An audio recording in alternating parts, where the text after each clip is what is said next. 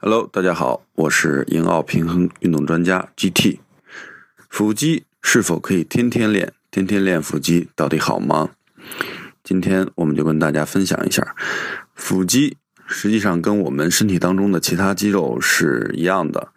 如果过度疲劳的话，一样对于练腹肌的效果不是特别好。嗯，如果我们在腹肌训练当中，今天的强度比较大的话，也就是说，我们每一个动作单组当中重复的次数比较少，克服的阻力比较大的时候，那么我们第二天是一定需要休息的，因为也会有这个我们的乳酸堆积。